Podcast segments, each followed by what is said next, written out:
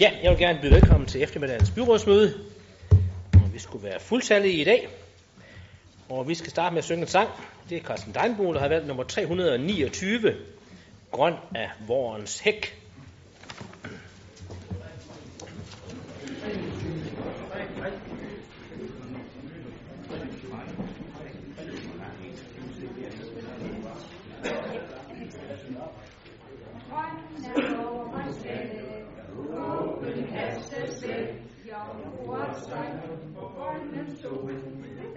Kan vi, uh, synge, skal vi synge den samme, synes jeg? Okay, så får vi forfra.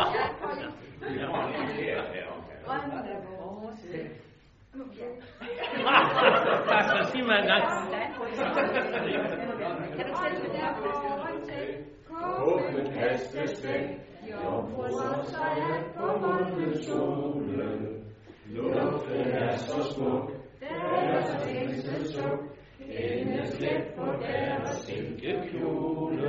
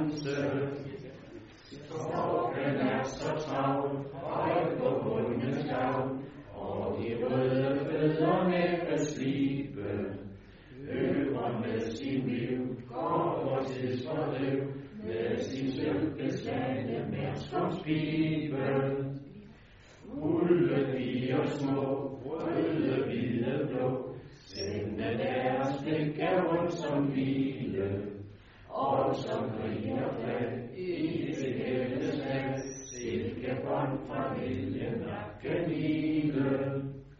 Aften driver på, mens de skønne går, bare de dem ikke skal forkøle. Hvilken yndig strøm, varmen bliver så øm, men mit hjerte kan på visten føle. I den tavse nat, som en stor dukat, månen stænker guld på alle grene. Ak, de skønne svand, hjælper hver en kan, det er tungt, man skal gå hjem alene. Ja. Jeg tror ikke, vi vil vinde nogen korkonkurrence ved, ved denne opførsel her i dag, vil jeg lige sige. Ja, mm. ja, hvad der være. Johnny, Ja. må, jeg lige, må jeg lige sige, Johnny, bare lige bare kort. Ja, det må du, Jeg- Carsten. Jeg havde rent faktisk valgt en anden sang. Den her sangbog, den, det er en gammel udgave. Jeg har en nyere derhjemme. Så måske skulle vi bevilge os selv en nyere salmebog. Højne kvaliteten, så var det en overvejelse værd. Ja, så meget om sang. Vi er nået til det første punkt på dagsordenen, nemlig godkendelse af denne. Er der nogen, der har bemærkninger til den udsendte dagsorden? Det var der ikke. Så tager vi sag nummer to, som handler om Esbjerg Erhvervsudvikling og godkendelse af deres årsregnskab for det forgangne år. De har, som I kan læse i teksten, modtaget et kommunalt tilskud på lige godt 10 millioner kroner. Hertil kommer der et tilskud til den markedsføring, hvor de er entreprenør for Esbjerg Kommune. Det er på 2.690.000 kroner, og så endelig et tilskud til Esbjerg Festuge på 774.000 kroner. Herudover så har de haft medlemsindtægter på 2.443.000 kroner, og det giver så et resultat, hvor det er et overskud på lige godt og vel 93.000 kroner.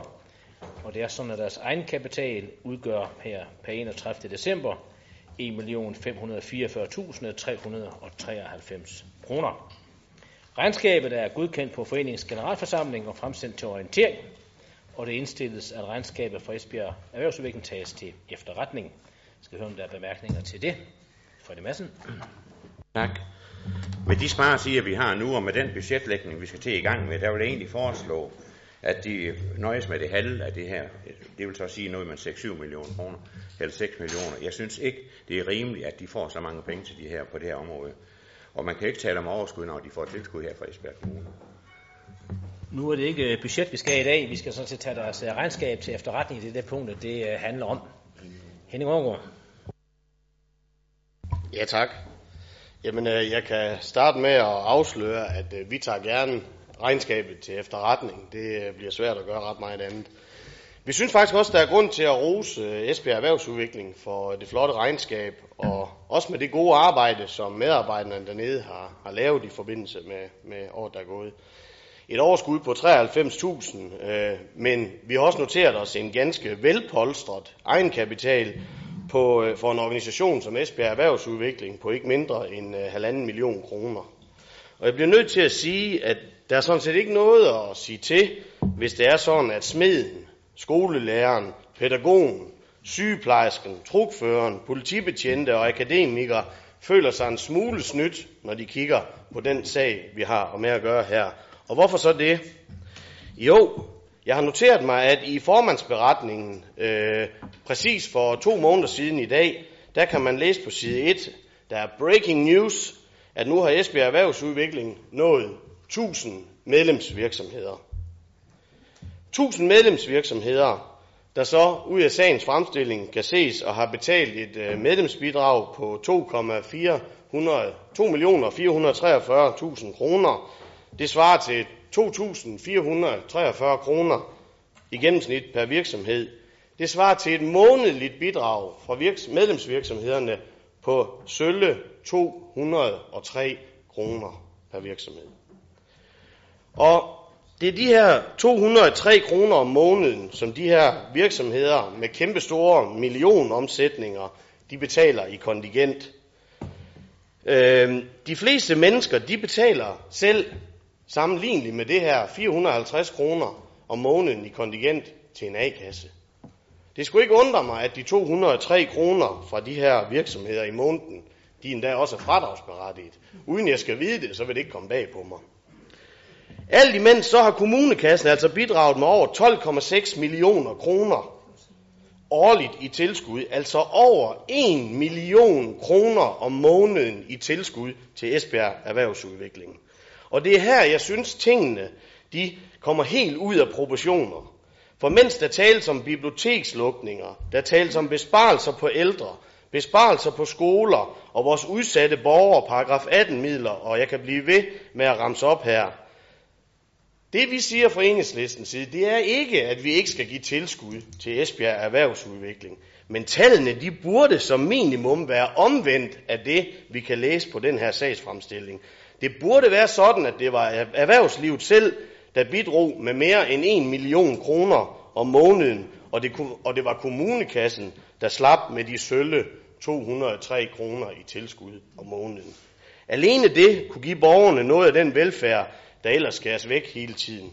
Vi bliver nødt til at kigge på det her og sige det som det er, også til Esbjerg Erhvervsudvikling, at de kronede dage på bistand og tilskud, de er slut. Ej, jeg vil sige, jeg synes overhovedet ikke, at der er nogen for sammenlignelighed i de størrelser, du der øh, nævner. Jeg synes derimod, som du også var inde på i dit første indlæg, eller starten af dit indlæg, at de gør et rigtig godt stykke arbejde. Det er jo primært takket være dem, at vi har fået 30 nye energivirksomheder til det forgangne år, og faktisk også 30 år inden. Uden den indsats, de har med at følge op på de kontakter, de får for mulige interesserede virksomheder, så vil der ikke ske noget. Så de er faktisk givet rigtig godt ud. Og det er så øh, nok den kommune i landet, der har den største kreds af medlemmer. At du så begynder at sammenligne med, med kontingenter til, til faglige foreninger, det synes jeg slet ikke hører hjemme i den her sammenhæng her. Så er det Jacob Lose, der beder om ordet. Ja, måske øh, bare lige for at supplere borgmesteren ganske kort. Min virksomhed, jeg er jo øh, erhvervsdrivende ved siden af at sidde i byrådet. Det er en af de medlemsvirksomheder, som Esbjerg Erhvervsudvikling har. Jeg betaler sådan cirka de der 2500 kroner om året i kontingent. Og der er altså rigtig mange virksomheder af min størrelse, som der er meget glædeligt betaler ind. Jeg er ikke storforbruger af Esbjerg Erhvervsudviklingens ydelser og øh, kurser nødvendigvis, men jeg vil rent faktisk gerne være med til, at vi har en stærk erhvervsudvikling, som der kan tiltrække nogle af de her virksomheder her. Så du skal bare lige vide, hvad det er, du beder om, hvis det nu er, at man skal mangedoble det her kontingent her. Det vil måske betyde, at sådan nogle virksomheder af min størrelse ikke har råd til at være medlemmer af Esbjerg Erhvervsudvikling længere. Og så siger du jo også, at øh, at Esbjerg Erhvervsudvikling har en velpostet egenkapital på 1,5 millioner kroner. Det er selvfølgelig også lige, hvordan og man ser det, fordi jeg vil sige, at med den omsætning, som man har, så er det absolut, absolut ikke urimeligt, at man har 1,5 millioner kroner i, i egenkapital. I erhvervslivet, der er det ikke store midler med den størrelse omsætning. Jens Nikker. Vi, jeg tror, vi er alle sammen i byrådet meget enige i, at øh, Esbjerg Erhvervsudvikling gør et godt stykke arbejde for at kunne tiltrække virksomheder. Vi har tiltrukket rigtig mange virksomheder øh, til Esbjerg Kommune igennem de senere år. Og øh, noget af det, som også jeg tror, vi kan glæde os over, det er, at der er den grad af enighed imellem øh, Esbjerg Erhvervsliv, imellem uddannelsesinstitutioner og Esbjerg Byrådets egen visioner og øh, vækstfremme øh, for øh, kommunen og for, for vores øh, by og, og for, for Esbjerg som øh, landets tredje vækstcenter, men også som Danmarks energimetropol. Så den der treenighed imellem erhverv, byråd og uddannelse, tror jeg er meget, meget vigtigt at holde fast i. Øh, jeg tror, at Johnny vil kunne bekræfte, jeg sidder jo også i bestyrelsen i Esbjerg Erhvervsudvikling, at vi flere gange har spurgt til den der størrelse med, hvor stor en egenkapital skal der være. Fordi det er jo ikke et mål for Esbjerg Erhvervsudvikling at bruge penge til sig. Men den egenkapital øh, har noget at gøre med, hvor stor en, øh, hvor stor et ansvar øh, har vi, øh, hvis øh, medarbejderne forsvinder, den feriepengeforpligtelse og, og de forpligtelser, der ligger. Der er en vis størrelse, det, det skal have. Og det, det er sådan set det eneste, øh, som øh, er mindstemål for det, og det spørger vi til råds med den revisor, der er. Det spørgsmål bliver faktisk stillet, tror jeg, Johnny, hver eneste år, når vi øh, har, har, har regnskabet på i bestyrelsen, før vi skal godkende det her i byrådet. Så vil jeg også godt sige, at øh, vi mener faktisk også, at der er grund til at kigge på, hvorvidt øh, den incitamentstruktur, der er for virksomhedernes egenbetaling til det her, kunne være større. Kunne man forestille sig, at der kunne være andre indtægter øh, i forhold til Esbjerg Erhvervsudvikling, når nu der er så mange gode små og store virksomheder, der bakker op omkring det. Så på den måde vil jeg godt øh, anerkende øh, den tilgang, som øh, enhedslisten har i forhold til, jamen kunne man se på, hvor stor øh, bidragsyder er kommunen, og hvor i høj grad kan også andre øh, virksomheder og virksomhedstyper være med til at bidrage til den fælles øh, øh, forening, vi har, og som vi sammen øh, med byrådet og, og uddannelsesinstitutionerne skal være med til at fremme Esbjerg Kommunes erhvervsinteresser. Og det tror jeg, vi har en, en fælles interesse i. Så den diskussion synes jeg bestemt også, vi skal tage med videre frem. Henning Overgaard. Ja, tak.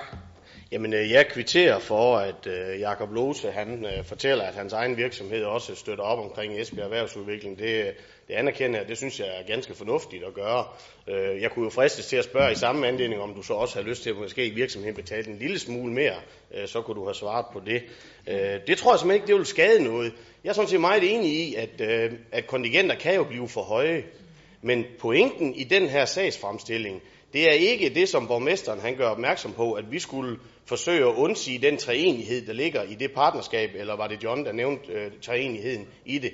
Den bakker vi sådan set op om, men det er volumen af det beløb, vi giver i tilskud fra kommunen. Der kan altså ligge mange lokale biblioteker i det beløb. Tak. Jeg tror nok, at øh, man, det der ord, der hedder, man, skal ikke, man snakker ligesom de blinde om farverne. Jeg tror, for, hvis man skal have kvalificerede diskussioner, der skal man kigge på, at vi helt anderledes skruet sammen, end de byer, vi normalt sammenligner os med. København, Aarhus, Aalborg, Odense, Randers. Og det kunne vi så måske prøve at få en oversigt på, for så vil vi opdage, at det er vi ikke. Fredrik?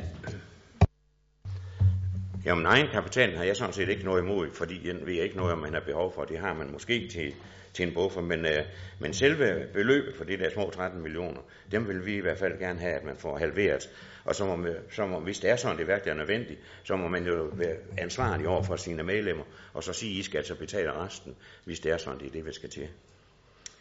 Når borgmesteren så siger, at de der kommuner, vi sammenligner, sammenligner os med, så siger vi, at til det, det er både Vejle, Odense og Aalborg og alle de der. Men det har man jo ikke gjort, når man nu vil sammenligne sig med, hvad skal, de, hvad skal man, øh, hvad her det, hvor meget betaler Esbjerg mere for en plejehjemsplads, end de gør i de kommuner. Der tager man sådan noget som Samsø og sådan nogle kommuner med. Det er jo ikke de kommuner, man sammenligner sig med normalvis.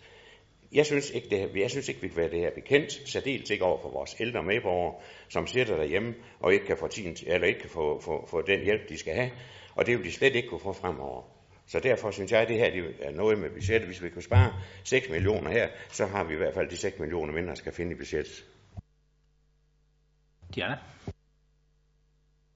Det handlede jo egentlig bare lidt om, at vi er allerede nu i gang med den kæmpe store udfordring, som vi står overfor i budgettet. Det er jo nok det, vi taler os lidt ind på, at der er ikke nogen heldige kør. Øh, og det er der sådan set heller ikke fra, fra SF's side. jeg synes sådan set, det er helt legitimt at begynde at kigge på størrelsen, også i forhold til den støtte, vi giver til Esbjerg Erhvervsudvikling. Men det er jo også ganske fint at kigge på, hvad gør man andre steder, for det kvalificerer jo bare beslutningen. Det har vi også gjort med Cora på andre områder. Men vi øh, står jo stadigvæk over for, at det i sidste ende er en politisk prioritering, som vi skal ud i, øh, i forhold til, hvor mange midler giver vi til de forskellige områder. Og den begynder vi så måske allerede nu at, at, at tale lidt om, og det er nok helt, øh, helt på sin plads, set i lyset af den udfordring, vi står overfor lige om lidt. Ja, det kan godt være, det er det. Men det vi skal i dag for så vidt, øh, det er jo egentlig bare, at vi skal tage den her til efterretning. også. at det så har givet inspiration til en masse overvejelser, det er jo sådan set bare godt, og så er det en opvarmning til de diskussioner, vi skal have. Er der nogen, der ikke kan tage det til efterretning? Jeg tror ikke, det ændrer meget på det, men altså det, det kan I. Det var godt. Så går vi til sag nummer 3. Det handler om noget helt andet. Det handler om den fremadrettede indsatsleder og dækning i Sydvestjysk Brandvæsens dækningsområde. Og som alle vil vide, så er det sådan, at Fanø, Varde og Esbjerg vi etableret jo i fællesskab i år det, der kendes som Sydvestjysk Brandvæsen, blandt andet for at effektivisere og styrke det samlede beredskab i de tre øh, kommuner. Det var så også en, øh, en bunden øh, opgave, kan man sige, fordi der er jo kommet et dekret, der skal gøre, at vi minimerer antallet af beredskaber på landsplan til de her øh, maksimalt øh, 20 beredskaber. Så er det sådan, at sidste års økonomiaftale mellem KL og Finansministeriet det resulterede i, at Sydvestjysk Brandvæsen skal effektivisere for godt 5 millioner kroner frem mod 2017. Og den nye beredskabskommission skal i den forbindelse foretage tilpasninger i den nye risikobaserede dimensionering. Og i den forbindelse foreslås antallet af døgndækkende indsatsledervagter reduceret. Sagen rejses nu, da Sydvestjysk Brandvæsen har brug for at kende antallet af indsatsledere. Der skal uddannes, da autorisationen for flere af disse nuværende indsatsledere udløber med udgangen af 2015. Forslaget om en ny indsatslederstruktur handler om at reducere de fem vagter, som vi har i dag i Nørre Nebel, Oksbøl, Varde, Esbjerg, Nordby og Ribe, til 2,5 områdedækkende vagter bestående af en døgndækkende vagt i nord og en døgndækkende vagt i syd, samt mulighed for via to indsatsledere med bopæl på Fanø at vagtfastsætte yderligere vagtbetjening i forbindelse med storm, ekstrem tørke med videre. nord-syd. vagterne skal bemandes med fastansatte i en fast vagtturnus. I forbindelse med en sådan øvelse, kan man sige, der er det sådan, at holdlederne på de enkelte brandstationer skal uddannes til tekniske ledere i forbindelse med løsningen. Det besluttede vi sådan set at godkende på det seneste møde i Beredskabskommissionen, men sagde også, at vi gerne vil have en udtalelse med på det her fra Beredskabsstyrelsen, og de har med enkelte bemærkninger sagt god for den foreslåede struktur. Beredskabskommissionen arbejder med andre effektiviseringer og aktivitetstilpasninger, som vil indgå i den endelige risikobaserede dimensionering, der senere skal godkendes i de enkelte byråd. Sagen er den 4. marts, som sagt, behandlet i den fælles beredskabskommission, hvor det blev indstillet, at Indsatslederdækningen fremadrettet struktureres som en døgndækkende 2,5 stilling, altså nord-syd løsning til implementering hurtigst muligt under hensyntagen til overenskomst og uddannelse med videre. Beredskabsstyrelsens bemærkninger blev taget til efterretning og skal efterfølgende indarbejdes i en ny samlet risikobaseret dimensionering for det samlede beredskab i Fanø, Esbjerg og Varde kommuner. Da vi behandlede den i Beredskabskommissionen, der var der forbehold fra Jørgen Alkvist, Økonomivalget de behandlede sagen den 11. maj, hvor indstillingen blev godkendt. Liste A og liste Ø tog forbehold. Varde Byrådet har godkendt indstillingen, og Fanø Byråd behandler ligeledes sagen i dag. Og jeg skal høre, om der er nogen, der har bemærkninger til denne sag. Det er der formentlig. Jørgen Alkvist. Tak skal du have, Johnny. Jamen, det er rigtigt, at jeg på øh, kommissionens møde tog forbehold for den her besparelse. Ikke fordi det måske ikke er, fordi vi skal have lave en besparelse på indsatslederområdet. Det kan sagtens være, at det ender der, men jeg synes bare, det er det forkerte sted, vi starter. Øh, ganske rigtigt, som, øh, som, som Johnny nævner, så øh, skal Esbjerg Kommune, det jeg nu kalder Esbjerg Kommune, det slungsområde, fremover dækkes af én indsatsleder i stedet for to. Og øh, jeg synes, det er uhensigtsmæssigt, at så stort et geografisk område og så stort befolkningsmæssigt område skal dækkes af en enkelt indsatsleder. Øh, og jeg synes navnlig her i, øh, i Esbjerg, hvor vi jo har havnen og vi har lufthavnen, vi har sygehuset, og vi har en hel række store virksomheder også placeret nede på havnen, og vi har en meget stor befolkningstæthed, at det skal øh, fremover dækkes af en enkelt indsatsleder, der indimellem kører fra Ribe og Hop. Øh, det kommer til at, at tage noget tid. Det, det synes jeg er uhensigtsmæssigt. Øh, I Ribe har vi så hele øh, middelalderbykernen dernede, der kræver sin indsats, øh, og som er utrolig værdifuld. Og omvendt vil så være, at nogle gange vil man skulle køre fra Esbjerg derned for at dække en, øh, en indsats som indsatsleder, og øh, det er ikke hensigtsmæssigt. Og for Bramming og Ribe Fælles kan vi sige, at vi har en række meget store landbrug med meget store dyrehold, der i den grad også øh, kræver øh, en hurtig indsatsledelse. Man får ligesom at øh, sætte i perspektiv, hvad det egentlig er, den her indsatsleder laver. Jeg synes, det er så vigtigt det er, at øh, når brandalarmen lyder, når brandmændene bliver bippet ud, så bliver indsatslederen bippet ud på samme tid. Der sker så det, at indsatslederen kører hjem fra sig selv, og det øvrige mandskab kører på stationen og henter brandbilerne ud derfra. Og det giver indsatslederen en, alt efter, hvor langt væk han er fra stationen, 3, 4, 5, måske 6, 7, 8 minutter, til at rekognosere på sin indsats i området. Og det første, han gør, det er selvfølgelig at konstatere, om der er menneskeliv i fare. Derefter skal han så konstatere, om der er dyr. Der så konstaterer han, om der er særlige værdier i forhold til det, han er kaldt ud til. Og øh, så skal han vurdere, om der skal yderligere styrke ud, hvordan er adgangsvejene til, til det, der brænder. Så alt det her har han klart i sit hoved. Det meddeler han så slukningstøden, når det kommer så brandmændene er klar til en indsats, når de lander på skadestedet. Fremover vil det se lidt anderledes ud, fordi der er det ganske rigtigt, der bliver det så holdlederen som, som teknisk leder, der kommer med frem. Og han sidder altså i sprøjten. Så når sprøjten stopper, så vil I som publikum opleve det, at en mand forlader brandbilerne og går rundt og laver alle de her ting, som indsatslederen skal gøre. Og det er altså voldsomt at stå og kigge på, når ens virksomhed brænder, eller når ens hus brænder, at en mand går rundt, og hvorfor gør brandmændene ingenting? Men han kommer så tilbage igen og giver sin ordre til, til, til, til brandmændene, og så på den baggrund sætter de så ind i forhold til, øh, til det, de skal gøre. Øhm, og det er også ganske rigtigt, at vi i kommissionen bad Beredskabsstyrelsen om lige at køre en tur rundt med den her, for, øh, jeg skal stoppe ned, for, for at få deres vurdering med. Og er også rigtigt nok, som siger, at de har ingen kommentar direkte imod det, men Beredskabsstyrelsen er heller ikke sat til at anbefale det, vi, vi laver her. Men i hvert fald, sagen drejer sig om en reduktion i antallet af de døgn, dækkende indsatsledervagter for de nuværende fem vagter i de tre kommuner til 2,5. Og øh, områdedækning, det er nord- og sydvagter. Den reduktion forventes at give en besparelse på 900.000 og udgør derfor kun en lille del af det samlede, forventning, det samlede forventede effektivisering af sydvestjysk brandvæsen. Her skal det så siges, at vi skal ud og spare 5 millioner i alt.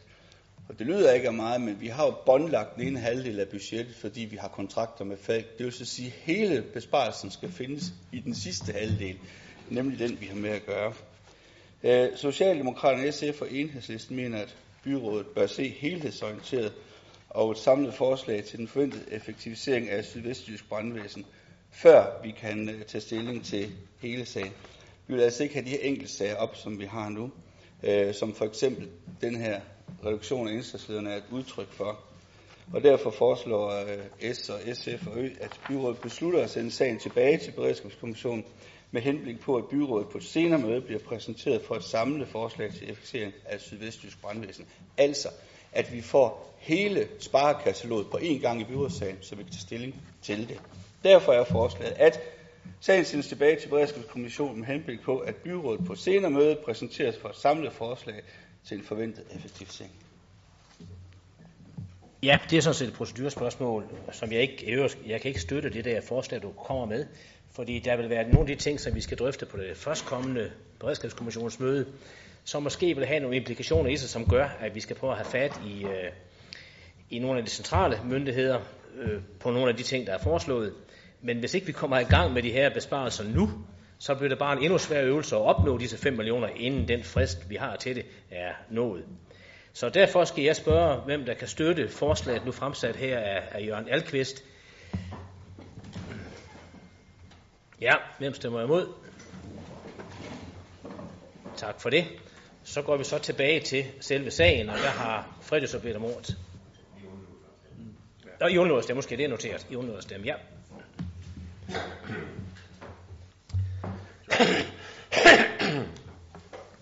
Jeg kan godt se uh, Jørgen Alkvist, uh, øh, hvad her det, uh, formål med det her. Jeg kan også godt se problemerne i de her forskellige ting, som han her har nævnt vedrørende Esbjerg uh, by, som, uh, som uh, vi nu har talt om her, hvor vi har både det ene og det andet, som, som vi skal ud og se, uh, se til. Jeg har sat i Ringensrød en gang. Der rejste vi rundt i hele landet og indkaldt brandvæsen rundt omkring. Og jeg må nok sige, at i mange situationer, der nåede indsatslægeren ikke frem, før vi var færdige med vores øvelse. Og, det, og derudfra synes jeg egentlig, om, om vi har to eller vi har fire, eller hvad vi har, det kan være lige meget, fordi de kommer jo ikke alligevel. Hvis vi i dag kan reducere vores indsatslæger fra 5 til 2,5, så må der være noget galt i systemet. Fordi hvorfor har man ikke gjort det for længe siden? Har vi mange andre steder i Esbjerg Kommune, hvor vi kan gå ind og lave samme besparelse? Ja, jeg siger det bare, fordi nu skal vi jo i gang med budgettet, ikke? og derfor skal vi have fundet mange penge rundt omkring. Så derfor synes jeg da nok, det er værd at se på de ting. Men altså, vi, vi vil stemme for det her, fordi vi synes, øh, det er fornuftigt, og øh, ud fra det, der siger vi det. Jamen, bare lige en lille kommentar til dig, Frederik. I og med, at vi nu har lagt tre brandvæster sammen, så, så det, vil det være naturligt at lave noget rationale, noget stordagsfordel, og det er det også et udtryk for. Anders Rohr? Ja, nu kan jeg lige starte med at, at lige svare Freddy, fordi man sparer jo ikke, eller man skal jo ikke fra, ned fra fem indsatsledervagter til to. Man har jo otte, så vidt jeg husker, otte fuldtidsansatte, eller jo, fuldtidsansatte øh, indsatsledere. Og man fyrer jo ikke nogen af dem, man bevarer jo dem alle sammen. Øh, og så vil jeg godt give Jørgen Alkvist ret. Da jeg læste øh, sagsoplægget i overskriften, der blev jeg også lidt bekymret. Men man kompenserer jo rigtig godt ved at uddanne, videreuddanne holdlederne. Det vil sige, at man, man styrker egentlig hele indsatsstyrken på kompetencer. Jeg tror faktisk, det bliver rigtig godt. Og jeg talte med en uh, indsatsleder i dag, og han var faktisk bekymret for, om den her kunne blive stemt ned, fordi de har faktisk rigtig positivt mod den. Så, så jeg tror, det er rigtig godt, det her. Jeg vil gerne starte med at sige, at øh, jeg synes, jeg er meget ked af, at øh, byrådet øh, ikke stemte for øh, det forslag, som Jørgen Alkvist stillede på vegne af af Socialdemokraterne, SF og, og Enhedslisten. Fordi vi synes, det her det er så vigtigt og essentielt område, at øh, det kræver, at vi ser en samlet plan for den her effektivisering på 5 millioner, før vi tager stilling til enkeltforslag.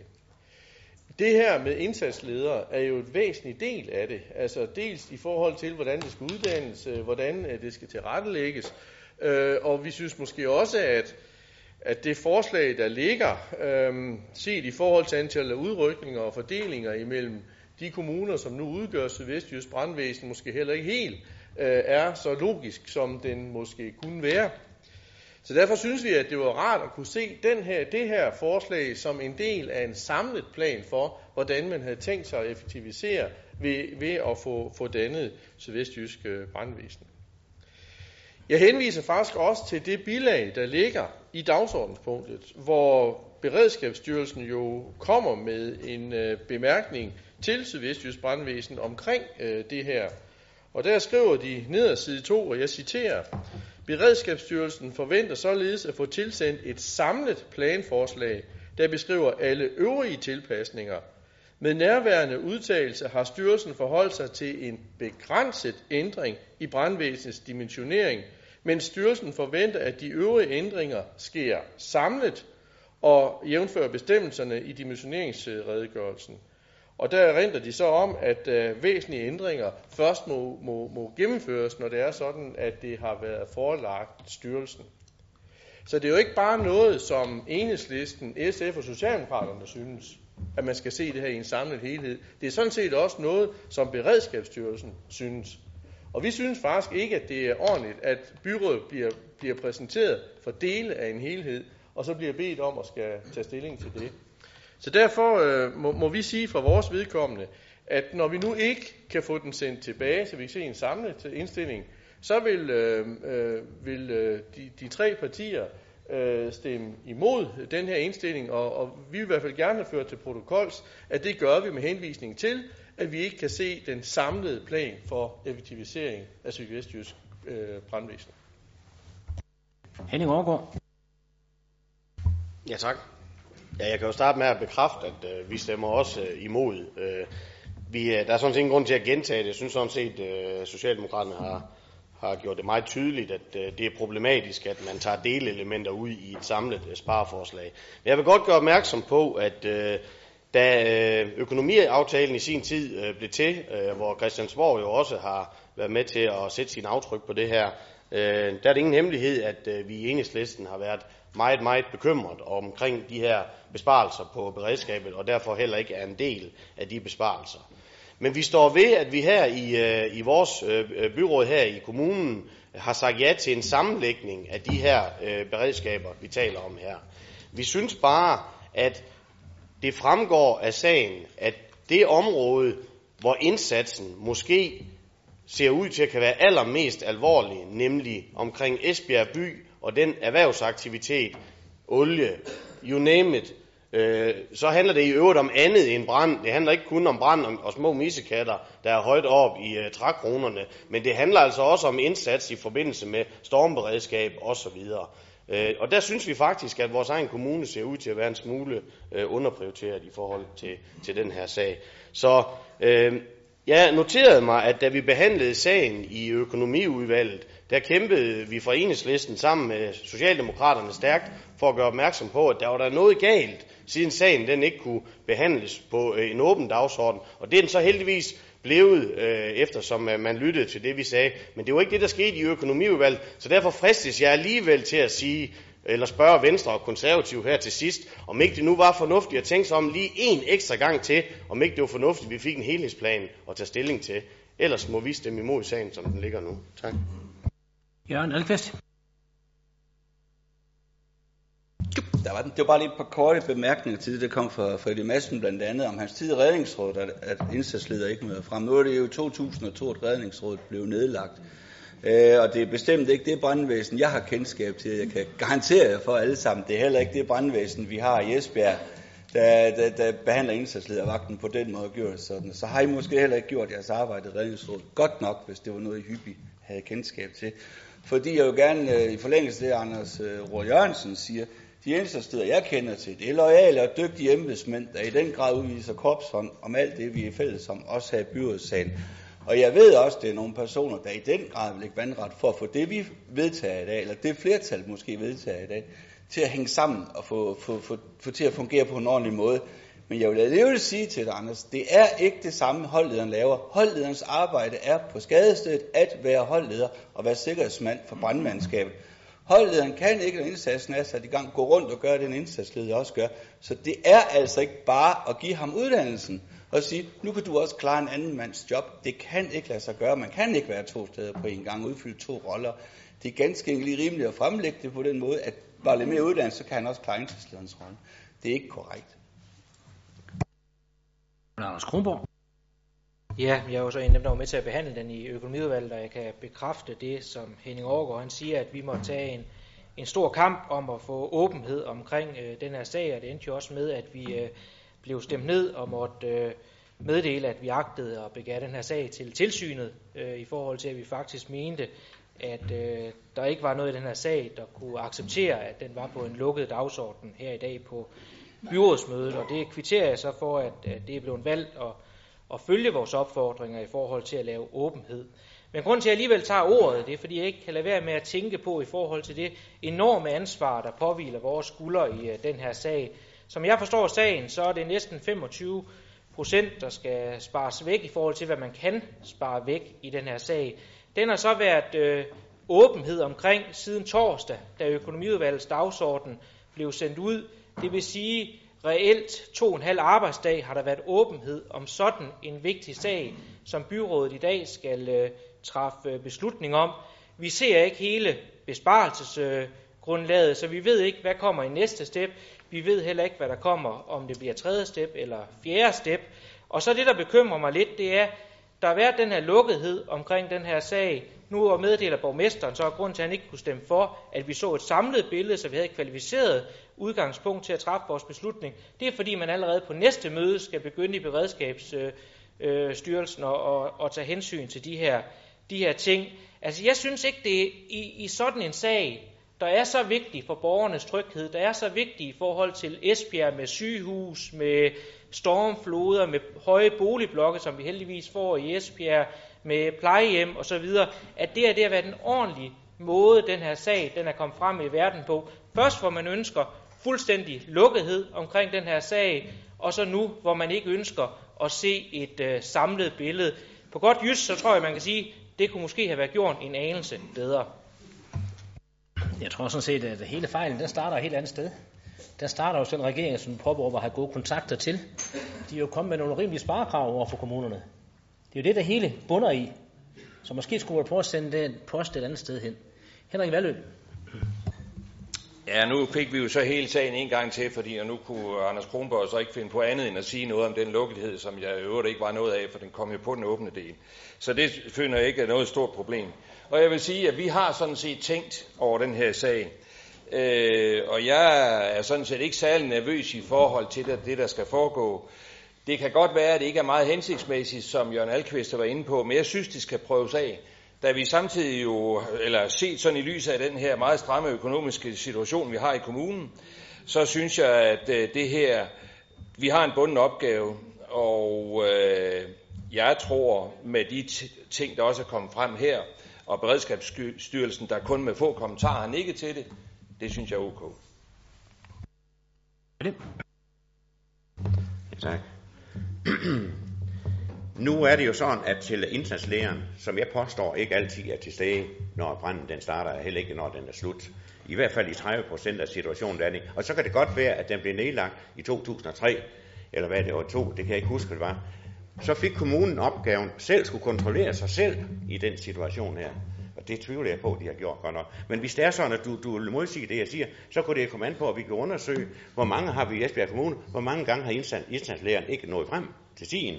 Jeg synes, i den her situation, hvor vi nu siger, at vi har en holdlæger, som er med sprøjten ud, som du siger, så kan han indgå som indsatslæger, hvis det er sådan indsatslægeren, han ikke er til stede.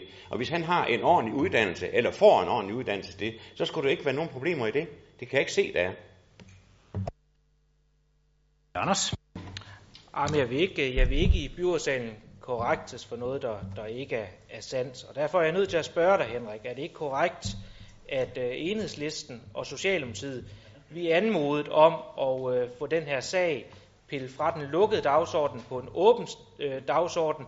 Det var der en konkret afstemning om. Det fremgår også i referatet.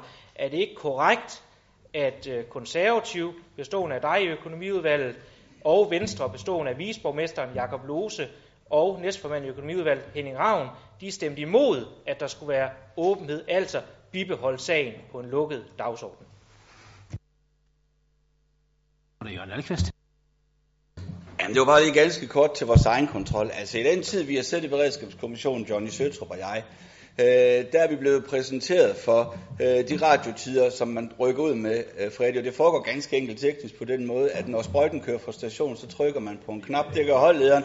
Når indsatslederen kører hjemmefra, så trykker han på en knap. Når indsatslederen er på skadestedet, så trykker han på en knap. Når sprøjten er på skadestedet, så trykker man på en knap. Og når bilerne er fri, så trykker man igen på en knap, og når hjemme på stationen, så trykker man på en knap. De tal, vi blev præsenteret for, vi der sidder i kommissionen være fuldt tryg ved det system, for der har det kunne dokumenteres, som du siger, at alle køretøjer rykker ud til tiden, og at holdleder og indsatsleder alle er klar til tiden. Så det kan du være tryg ved. Det har vi da trods alt haft styr på i kommissionen. Henrik?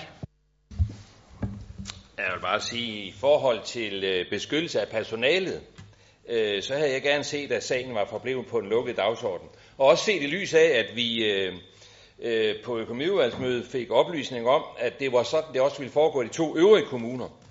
Så synes jeg, det var rigtig fint. Men når det så viser sig for de øvrige kommuner, at det var bare tom snak, så har jeg det fint med, at sagen er her på dagsordenen. Så du er ret i det, du sagde. John? Kun lige øh, en kort øh, kommentar til Johnny Søtrups svar til Anders Kronborg om, at det var jo en aftale, som er indgået imellem KL og finansministeren. Det er fuldstændig korrekt. Hvis man har hørt efter, hvad, hvad Jørgen sagde i sin øh, indledende tale, så nævnte han rent faktisk også det.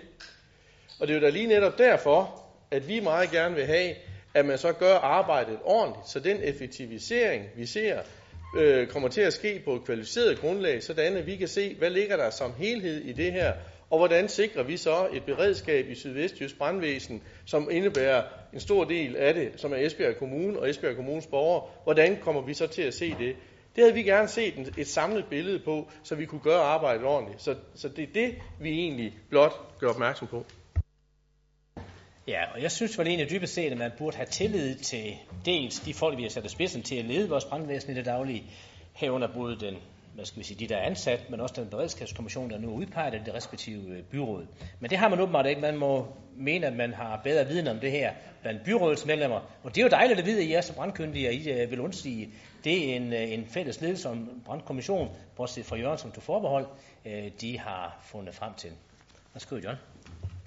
Og men der er jeg også nødt til at sige, at vi har stor tillid øh, til de mennesker, der arbejder med det her. Vi har stor tillid til de oplæg, der kommer. Det eneste, vi bare gerne vil se, det er at se de oplæg, der så kommer, så vi politisk kan tage stilling til det på et kvalificeret grundlag. Enig? Jamen, jeg bliver nødt til, når borgmesteren lige frem stikker snuden så langt frem, øh, så bliver jeg nødt til lige at gøre opmærksom på, hvad jeg sagde i mit indlæg. Vi har fra enhedslistens side sagt nej til den her besparelse, der er besluttet imellem KL og økonomiministeren. Øh, så, så, så det er sådan set der, vores bekymring ligger først og fremmest. Ja. Nu er der ikke flere, der er bedt om ord, så nu er vi til at komme til bidet. Hvem kan stemme for indstillingen fra Beredskabskommissionen? Tak. Hvem stemmer imod? Også tak for det. Så går vi til sag nummer 4, der handler om noget så fint som Active Living strategi. Og det vil Jacob Lose sige noget om. Tak for det. I august måned 2014 der besluttede byrådet at få undersøgt, om det kunne være nyttigt at få lavet en Active Living strategi på tværs af de eksisterende politikker, og med det formål at fremme den fysiske aktivitet for borgere gennem hele livet. Sagen var inden byrådets beslutning til behandling i faktisk alle politiske udvalg, og nu er styregruppen, som det består af kommunens fire forvaltningsdirektører, klar med en række anbefalinger for en kommende Active Living strategi. Strategien tager udgangspunkt i Vision 2020, der sætter fokus på Esbjerg Kommune som Danmarks nye vækstcenter. Og for at trække nye borgere til, så skal vores kommune være attraktiv, både når det gælder muligheder for uddannelse, job, uddannelse og job, kultur- og fritidstilbud, natur- og byliv, og samtidig med skal være rigtig gode vilkår i forhold til borgernes sundhed. I Esbjerg Kommune har vi i forvaltningerne allerede en lang række strategier, hvis mål er at fremme fysisk aktivitet blandt børn, voksne og ældre. Og med Active Living-strategien, så koordinerer vi indsatserne på tværs, så overgangen mellem de forskellige tilbud bliver mere smidig. I arbejdet med strategien vil der blive sat på tre områder med fokus på hjem og på arbejde og mobilitet og fritid.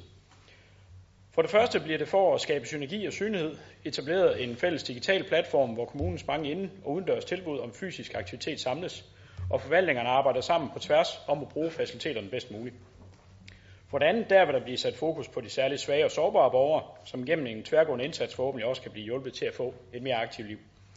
Og for det tredje bliver området langs den grønne ring i Esbjerg udpeget til at være pilotprojekt og komme til at fungere som et bydelslaboratorium med rige muligheder for fysisk udfoldelse.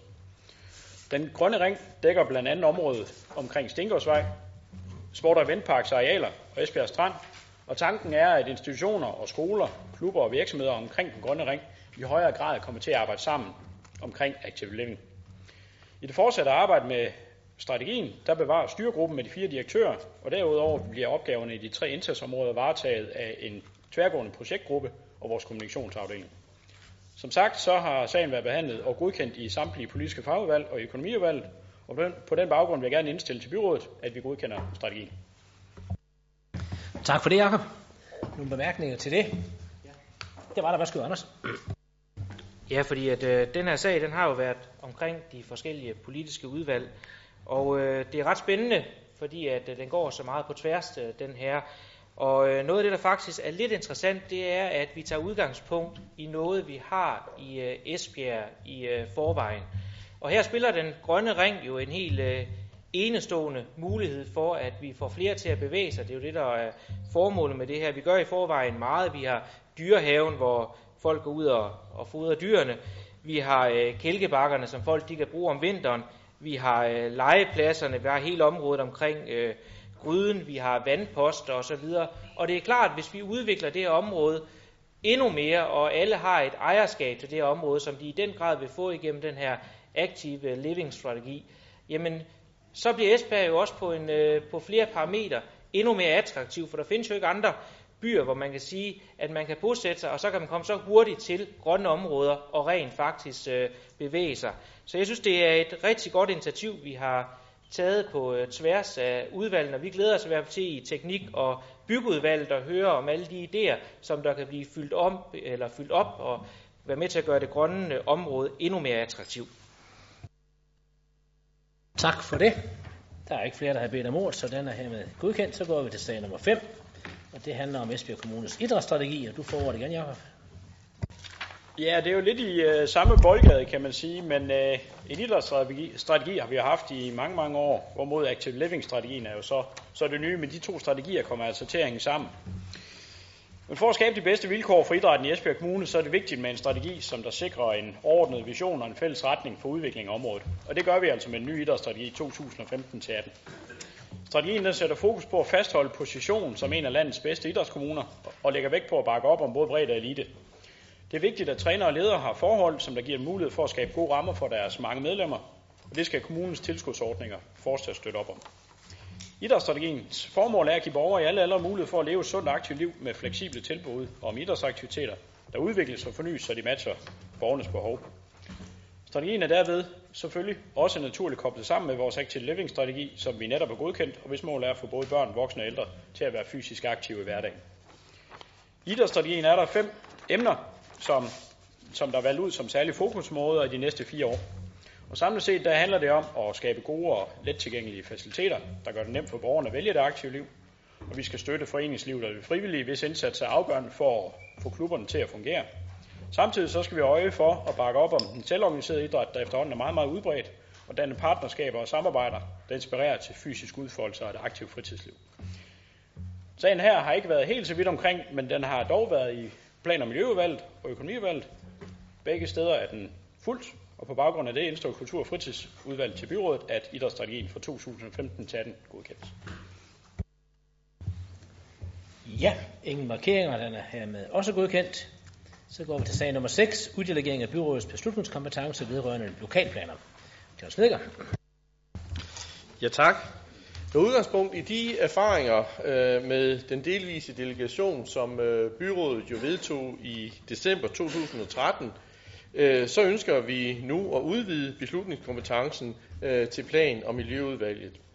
Og det vi foreslår, det er, at udvalget fremadrettet også får kompetence til at behandle og vedtage forslag til mindre ændringer i kommuneplanens rammedel og også uvæsentlige ændringer i planens hovedstruktur. På den måde øh, vil der ske en yderligere effektivisering, og vel at mærke uden at vi går på kompromis med borgerinddragelsen, da den her almindelige 8 ugers høringsperiode naturligvis ikke ændres med den her delegation, eller for så vidt med den tidligere delegation, og det fortsætter nemlig uændret. Øhm, og det synes vi øh, er vigtigt øh, af hensyn til både kvalitetssikring af vores planer, men, men selvfølgelig også i høj grad ejerskabet til de nye planer og de ændringer, der måtte øh, komme. I forhold til den nuværende delegation, så vil det her medføre, at økonomiudvalget og byrådet fremover udelukkende skal tage stilling til planbeslutninger af principiel karakter.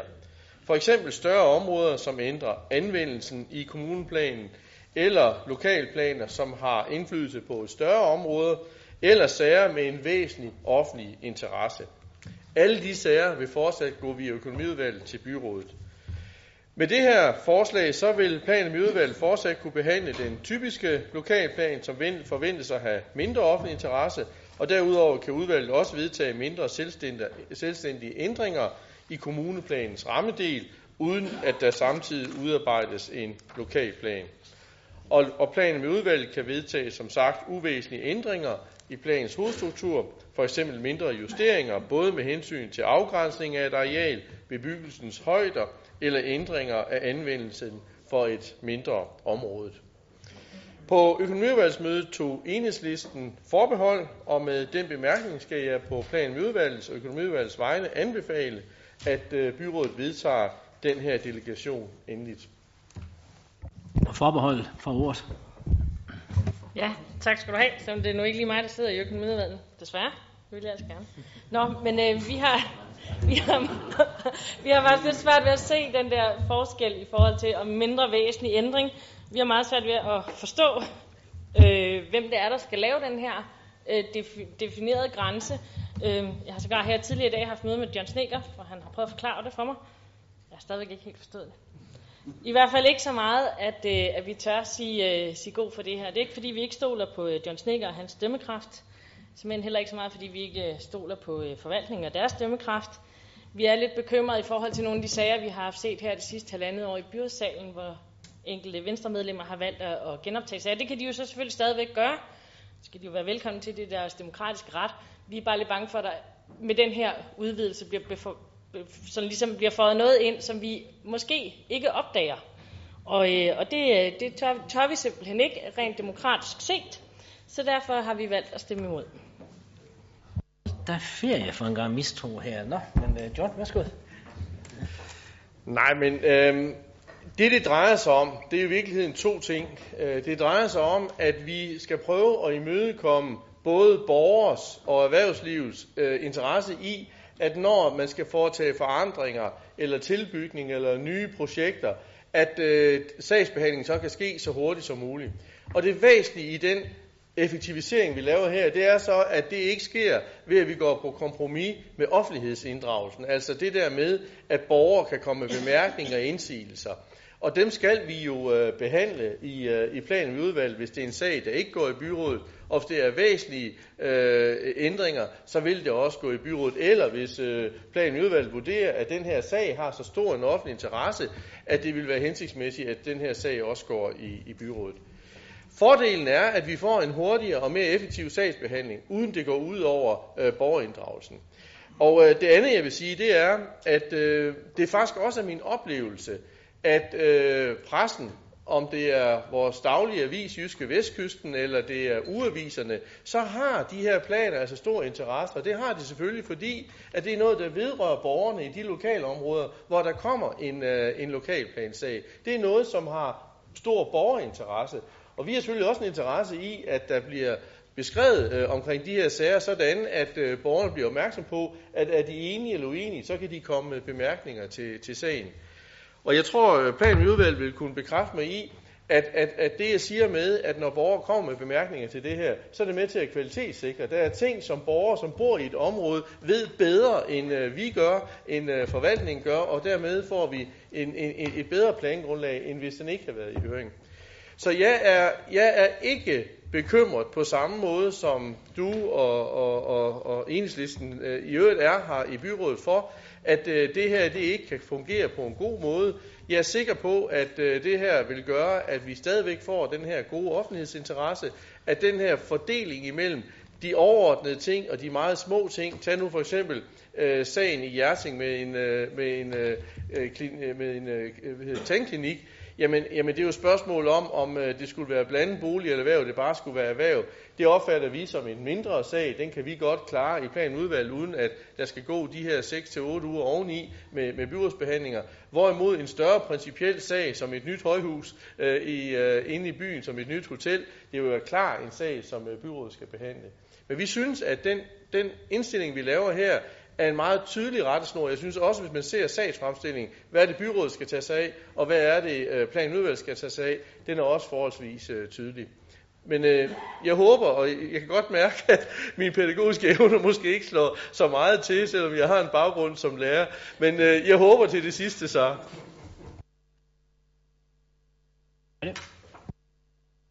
Jamen det er der mange her i byrådet, der har, John, så det skulle ikke være ked af.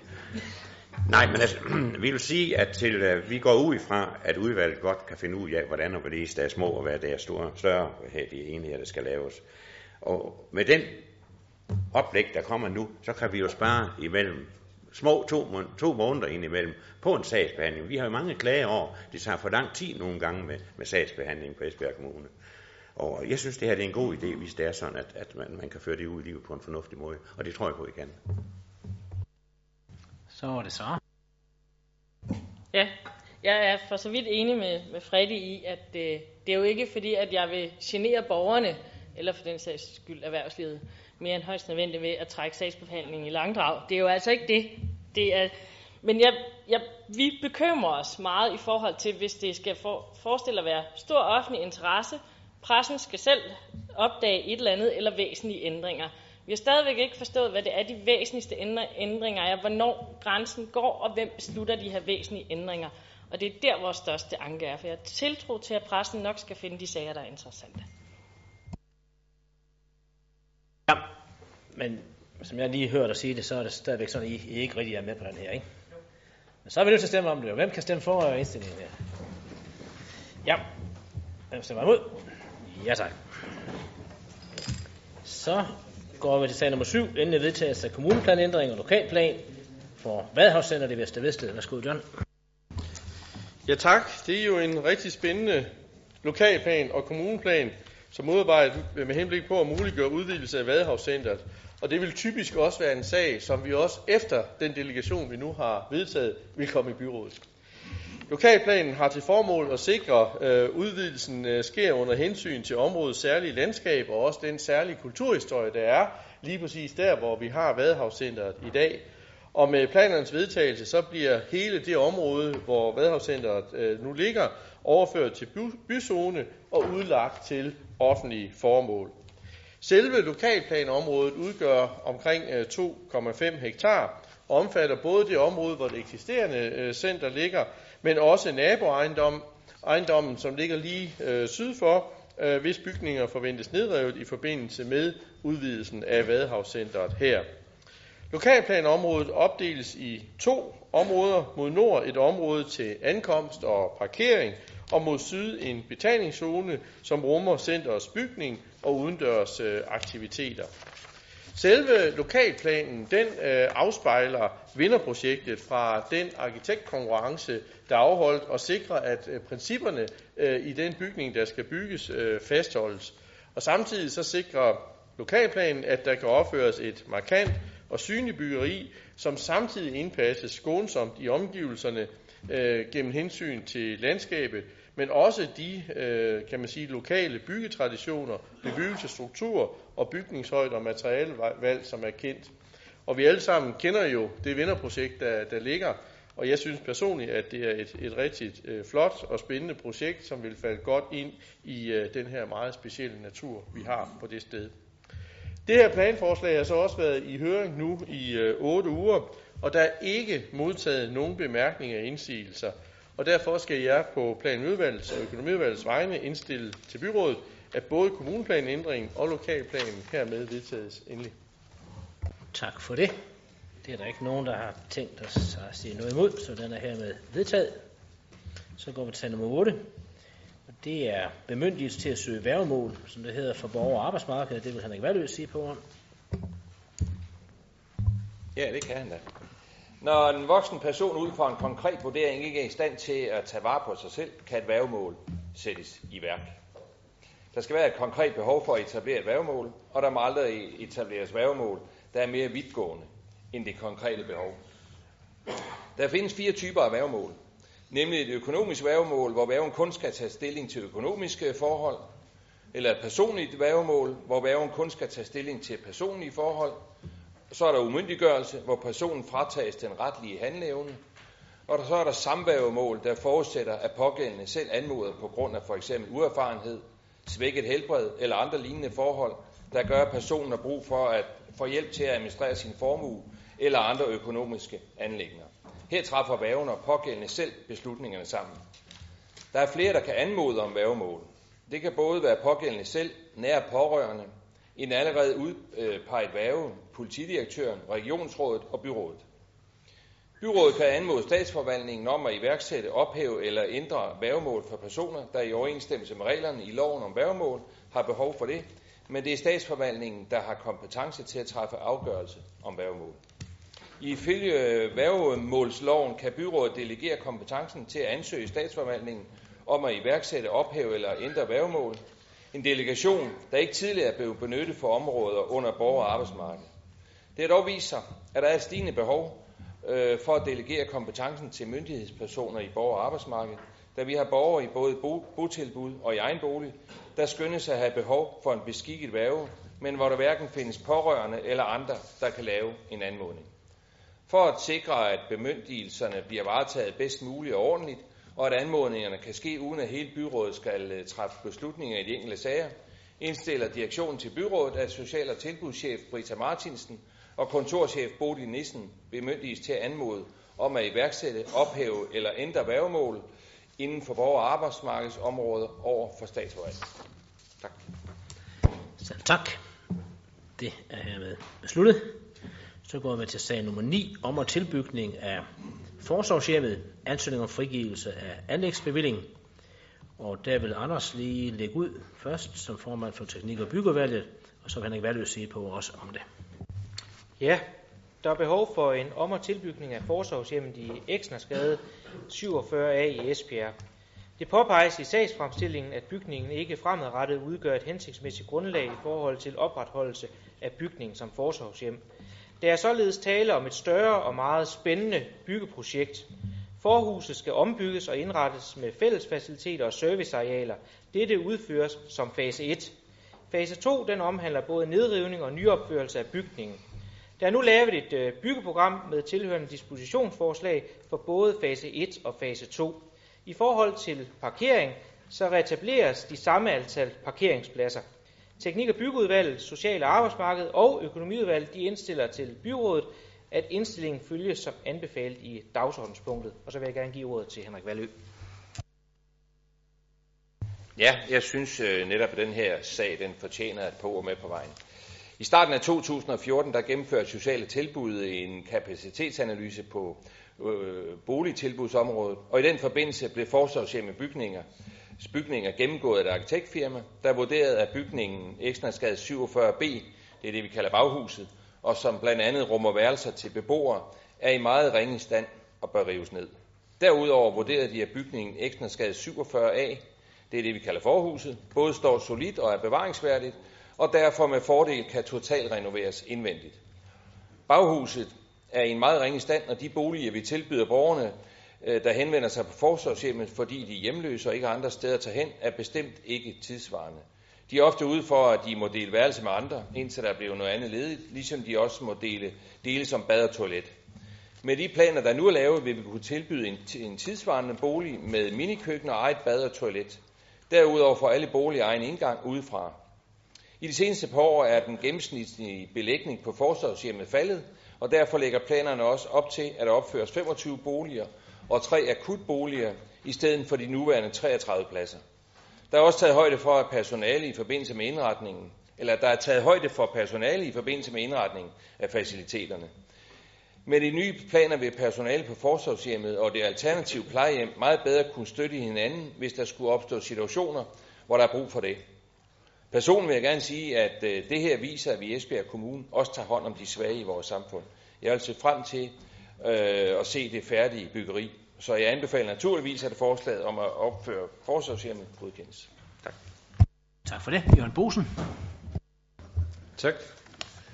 Jamen, øh, vi vil også gerne lige øh, give den et par ord med på vejen i de her sparetider, som vi er i nu. Så synes vi, at det er et virkelig tiltrængt løft, der her bliver gjort til forsvarshjemmet. Øh, det er vigtigt, at vi giver et løft til den svageste gruppe og mest udsatte gruppe af borgere, som er i hele vores område. Øh, gode fysiske rammer, det er jo ikke nok i sig selv, men det kan være med til at hjælpe borgerne øh, videre, så de på sigt også selv får mulighed for at, at komme i en passende bolig. Vi skal jo tænke på, et ophold på forsorgshjemmet, det er jo kun øh, en midlertidig foranstaltning. Det er vores håb, at vi med den her forbedring kan give disse borgere en hjælpende hånd til virkelig at komme videre. Projektet giver også plads til, at vi kan hjælpe flere borgere på en bedre måde, da bygningen er vurderet til at være så ringe, så den er øh, klar til nedrivning i højeste grad. Så selvom det er en dyr løsning, øh, er det godt, at vi nu en gang for alle får det lavet rigtigt. Tak for det, Jørgen. Der var mange gode anbefalinger her. Der er ikke nogen, der tager imod det, så den er hermed vedtaget. Så går vi til sag nummer 10. Kammerslusen i Ribe. Værsgo, Anders. Ja, tak for det. Projektet det øh, omhandler en øh, hovedrenovering af Ribe Kammersluse. Omfanget af renoveringen er fastsat efter general eftersynsrapporten fra 2012 og en supplerende visuel inspektion foretaget i november 2014. Den øh, planlagte renovering den er meget stor. Granitvæggene de skal blandt andet omfuges. Rækværket det skal demonteres og erstattes af nyt rækværk.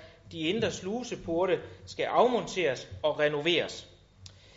På baggrund af de besigtigelser, der har været, og øh, i forhold til den tilstand, som øh, slusen befinder sig i, så øh, har det vist sig, at det bliver dyrere end øh, først antaget. Man kan næsten forestille sig, når man går i gang med at hamre og banke, så bag den gamle sluse, så dukker der ting op. Det resultat, det øh, gør, at øh, Teknik- og Byggeudvalget, de er nødt til at søge øh, byrådet om en tillægsbevilling på øh, 3,8 millioner til renoveringsopgaven. Alternativet, det er, at øh, renovering af væggene, den udskydes til 2016, men her vurderer eksperterne, at øh, det vil blandt andet kunne foretage skader på øh, bygværket, og derfor anbefaler man, at det allerede udføres i år. Man kan sige, at øh, en sluse, det er jo ikke nice to have, det er need to have. Vi har Ribe liggende som øh, en gammel middelalderby, som øh, huser mange borgere. Vi ved, at vi bor her på vestkysten, hvor øh, værguderne nogle gange er imod, og stormen den kan komme fra vest. Så øh, vi anbefaler for Teknik- og Byggeudvalget, at I øh, godkender den her tillægsbevilling, som fremstår af sagen. Jeg er nær sagt, så borgerne i Ribe de kan sove trygt om natten. Jeg ved ikke, jeg, det er lige før jeg blev rørt, siger det her. Men så har du for ordet. Ja, det, kunne, det var der ikke mange af os, der kunne have sagt meget bedre selv, vel? Og selvfølgelig, selvfølgelig skal, skal dit udvalg, Anders, have den her øh, tillægsbevilling, så vi kan få lavet det her ordentligt, når man nu er i gang. Jeg vil så bare lige, jeg ved ikke lige, om det er et forslag til senere hen, når vi kommer til budgettet, eller hvordan, netop i alle de her fantastiske sparetider, lige genoverveje det, vi, øh, vi havde sidste år også, som ikke blev til noget, genoverveje i forhold til øh, øh, priserne på slusning i forhold til, når man kommer sejlende og gerne vil igennem det smukke område, så kunne man jo godt overveje at øh, sætte øh, sluseprisen op, taksen eller hvad det nu hedder. Men øh, det kan vi jo tage under budgetprocessen senere på året. Jamen jeg tror også, at, jeg tror også, at det, er, det, er, det skal tages, hvis det skal tages under øh, budgetprocessen. Jeg ved jo godt, hvad du hensyder til. Det er en sag, der er på vej. Den er i øjeblikket udskudt, men kommer på øh, sagen på øh, næste møde i øh, økonomiudvalget, nemlig blandt andet øh, driftmodellen. Og i det budgetforlig, der blev indgået, der var vi jo enige om ikke at ændre på den, blandt andet fordi vi så øh, kammerslusen som øh, væsentlig i forhold til øh, hele turismedelen i øh, Ribe. Vi ved, at øh, der både på, øh, på Vadehavet, men også i øh, åsystemet blandt andet ved at være en, en turisme i forhold til kajaksejlads, og vi gerne vil også have udviklet det maritime ribe. Det er i hvert fald det, vi i byrådet har nogle øh, visioner om. Men selvfølgelig med den økonomiske udfordring, som vi står overfor i Esbjerg Kommune, så vil det jo ikke være rimeligt at tro mod den proces, som vi har sat i gang her i byrådet, hvis jeg trækker et wildcard og siger, at det her, det kan vi slet ikke øh, se på. Men øh, som tingene er nu, så er vi selvfølgelig nødt til at være tro mod det øh, budgetforlig, men det kan da sagtens være, at øh, vi også, ligesom alt muligt andet, er nødt til at kigge på det. Ikke flere, der har bedt om ordet. Den er hermed vedtaget. Sag nummer 11. Samling af 12 såkaldte enkeltmandsforanstaltninger på udviklingscenter Ribe. Og øh, det må du også sige lidt om, Anders. Ja, det er jo øh, ændringer i projektets øh, udfordring, som efter afholdt licitation resulterede i en ændret anskaffelsessum for projektet. Der ansøges om at få godkendt den ændrede anskaffelsessum, og jeg vil anbefale på vegne af Teknik- og Byggeudvalget, Social- og Arbejdsmarkedsudvalget og Økonomiudvalget, at I følger indstillingen, som det er anbefalet i dagsordenspunktet. Det er hermed besluttet. Så går vi til sag nummer 12. Tilbygning og erstatningsbyggeri for pavillon i Børnegården i Gredstedbro. Skud igen. Ja, og det var ved budgetlægningen for 2015 til 2018. Der godkendte byrådet således, at tre særligt tiltrængte projekter skal i gang sættes. Heriblandt tilbygning og erstatningsbyggeri for pavillonen i Børnegården i øh, Græstebro, i det en dispensation for pavillonen den udløber i oktober 2015.